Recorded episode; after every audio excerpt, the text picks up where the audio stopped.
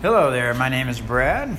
We are Grace teaching today. We're talking about identity and just how important identity is in the body of Christ. You know, if we don't know who we are in Christ, what's going to happen is we're going to act inconsistent with who we really are. And so I know I've done that many times in my Christian walk, and as you probably have as well. And so we're going to talk a little bit about this.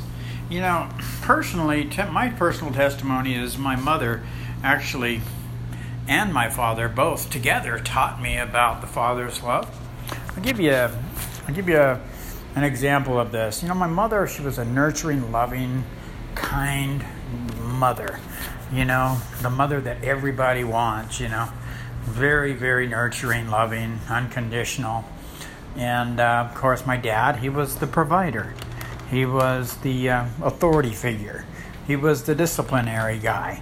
And so he disciplined us when we got out of hand or whenever we would rebel. He would discipline us.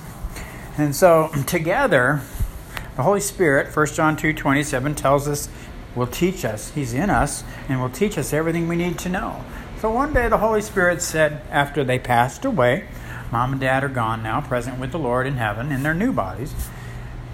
And uh, the Holy Spirit taught me after they had passed away, after the Lord had taken them home, um, your mother and your dad, both together, taught you about your Heavenly Father's love. He's a provider, He's a disciplinary, He also is a nurturing, loving, unconditional, you know, just like a mother. Isaiah 66 13 tells us, As a mother comforts her child, so will I comfort you, and you will be comforted. And so, this is the Father's love and so my mother taught me about that nurturing love that so attracted me to a loving father. And when I heard somebody say, Well, God is love, I was like, Well, what does that mean? See, that didn't mean anything to me. And so I needed a physical picture, as we all do. and so that was my physical picture. I would pull out some pictures uh, of my mother, you know, embracing me in a loving way when I was just a youngster and I would just camp out on that and think about that. and you know, that would that would you know, the Holy Spirit would renew my mind so I could be transformed there to know the Father's love. You know, the Holy Spirit is actually the one who teaches us our Heavenly Father's love and reveals our Father's love to us. Now, another another example is my dad. Whenever my dad would go to the store with me, we'd go to Walmart or something. Um, he would say, "What do you need?" And I said, Well, Dad, I got everything I need. And he'd say, Okay, what do you want? you see, and so he would want to get me not only what I needed, he wanted to make sure I got what I wanted too. And so you see, it built him up to be able to bless his children. And that's the way he was. And so together they both taught me about our Father's love. John 1:12 says to all who received him to them who believed in his name Jesus Christ God has given us the right to be called children of God. And so, as children of God, we have to remember that God the Father loves us unconditionally, and this has nothing to do with physical performance or behavior.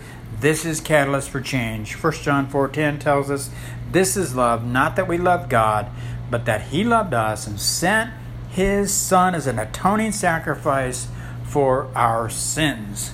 Now, it gets even better than that because as children of God, our Father not only loves us unconditionally, but He accepts us.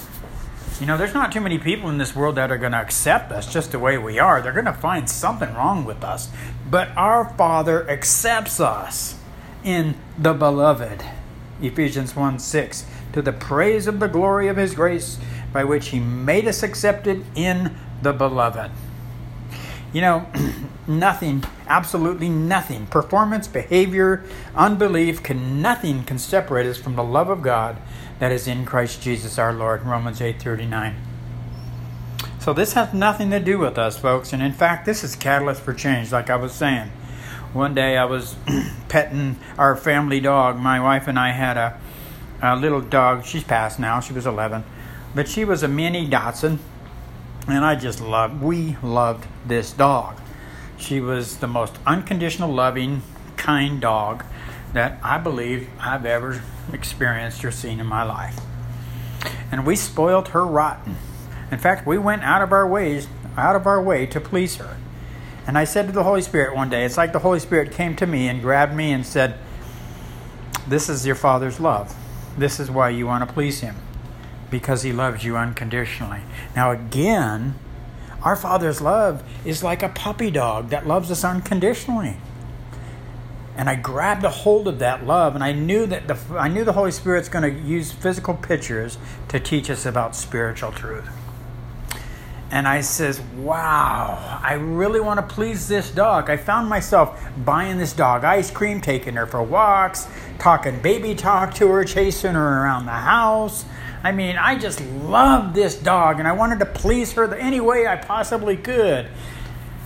And I said to the Holy Spirit, I says, Why do I want to please this dog so much? And the Holy Spirit said, Because this dog loves you unconditionally. Unconditionally. That's why you want to please this dog. Now, this is God's love, spell dog backwards, and it's God. God's love for you as well. Why do you want to please your Father as His child? Because He loves me. And so the Holy Spirit says, okay. John 15, 5. Jesus said, I am the vine, you are the branches. If a man abide in me and I in him, he will bear much fruit. But apart from me, you can do nothing. So we live from the life giving Spirit of Christ to bear his character.